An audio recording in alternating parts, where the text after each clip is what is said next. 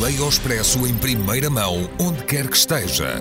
Assine o Expresso Digital e tenha acesso a todos os conteúdos exclusivos e leitura antecipada do semanário às 23 horas de quinta-feira. Apenas 1,35€ por semana, durante dois anos. Todas as vantagens em expresso.pt barra assinatura digital. Expresso. Liberdade para pensar.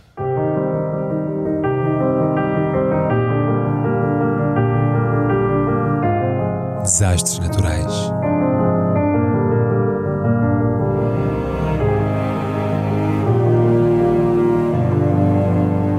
Por António Araújo.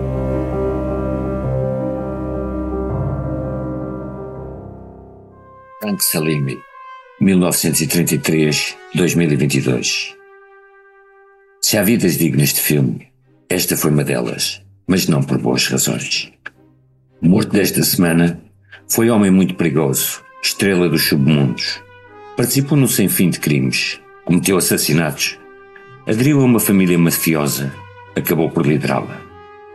No passado dia 13, fechou os olhos no Centro Médico para Reclusos Federais, Sito Springfield, no Missouri, estabelecimento onde pereceram diversas lendas da maldade organizada, tais como Fat Tony Salerno, líder do clã Genovese nos idos anos 80, Jerry Langlangella, capo da família Colombo, Tony Dux Corallo, patrão da família Lucchese, John Gotti, o CEO dos Gambino, considerado um dos bandidos mais poderosos e mais perigosos da sua época. Chamava-se Frank Salimi, Cadillac Frank. Morreu aos 89 anos, de causa não revelada, mas antes disso fez muita coisa, toda do piorio. A biografia oficial garante que viu a luz aos 18 de agosto de 1933, em Weymouth, terra de Massachusetts, que além desta peça, foi também berço de um assassino em série, Gary Lee Sampson. Quanto à infância, pouco se sabe ou diz, e a primeira informação que temos, além de ter combatido na Coreia, dá-o já como revoluço, em 1957, ocasião em que conheceu Anthony Morelli, da família patriarca, agremiação que a história e a justiça registaram com nomes várias. Mafia da Nova Inglaterra, Mafia de Boston, Mafia de Providence ou The Office. Como é timbre nestas coisas, Salim começou a trabalhar para os Patriarca logo que saiu da prisão. Mas ainda que o Raymond Patriarca apreciasse muito o seu estilo enérgico e determinado, seja lá isso o que for, não pôde integrá-lo de pleno na sua família, um clube exclusivo só acessível a quem tivesse pedigree 100% italiano, o que não era o caso. A mãe de Salimi era irlandesa. Não obstante, Frank revelar-se um pilantra muito esforçado e, segundo confessaria mais tarde, matou vários rivais nas guerras das mafias irlandesas dos anos 60. Em 1968, orquestrou a colocação de uma bomba no carro de John Fitzgerald, o advogado de um arrependido que ia depor contra o Raymond Patriarca. Mas o atentado falhou.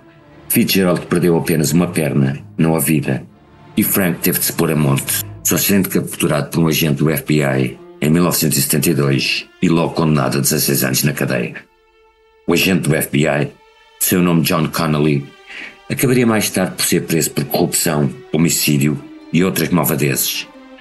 E o arrependido, Joseph Barbosa Jr., de Petinon, um animal, suspeito de 30 homicídios, era filho de um boxer nascido nos Açores, com ascendência Valpassos. Antes de ser badaleado com quatro tiros à queima-roupa, em 1975, Barbosa testemunhou, entre mais, Frank Sinatra era um testa de ferro de Raymond Patriarca na posse de dois casinos em Las Vegas. Entretanto, Frank Salema tornara-se muito amiguinho de um dueto na corda. James Whitey Bulger, líder do Winter Hill Gang, uma sinistra mafia irlandesa que atuava em Somerville, no Massachusetts, Stephen Flemmy, um veterano da Coreia e fascínio encartado, que inter alia estrangulara a ex-mulher e violar e matar a enteada. Graças a essas amizades, de certo muito inocentes, e como existia um vazio de poder no clã patriarca, devido à prisão, em 1986, do padrinho Jerry Angiolo, Salimi sonhou em conquistar a liderança da família tenebrosa, para o que teve de travar mortal guerra com o capo em exercício, Joseph Russo, e sobretudo com o seu matador de serviço, Angelo Sonny Mercurio. Em 1989, este montou uma emboscada a Salim, no subúrbio de Boston, à porta da International House of Pancakes. O alvo saiu baleado no peito e numa perna, mas respondeu à letra.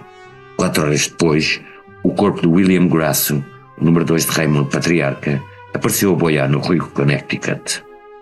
Uma coisa começava a ficar feia. Com muita violência e pouco negócio, o omnipotente John Gotti teve de intervir na contenda, impondo uma paz podre e precária, nos tempos da qual o chefe passou a ser Nicholas Bianco, com Joseph Russo como consigliere. Dois anos depois, e com a ajuda de Whitney Bulgar e de Stephens Flemmy, Salim destronaria os rivais e tornar-se-ia finalmente o padrinho dos patriarca. O seu reinado, porém, duraria pouco, terminando na sequência da Operação Sting, que foi linda. No início dos anos 1990, Salim começou a extorquir dinheiro a uma equipa de filmagens na Nova Inglaterra que não queria pagar altos salários aos trabalhadores sindicalizados. Tudo não passava, porém, de uma armadilha do FBI, em que os cineastas eram agentes disfarçados, numa ação que, com muitas liberdades criativas, seria levada à tela em 2004 na comédia O Último Golpe, com Alec Baldwin e Matthew Broderick nos principais papéis. Em 1995, Salim seria condenado a 11 anos de prisão, mas como sempre sucede, tornou-se arrependido do FBI e foi testemunha-chave na condenação de John Connolly, o canalha atrás citado. Em 2003, seria libertado e integrado num programa de proteção de testemunhas, mas, seis anos depois, acabou implicado no homicídio de Steven DiSarro, um crime com contornos bárbaros, em que Salim presenciou o estrangulamento de DiSarro pelo seu próprio filho, Frankie Boy Salim Jr.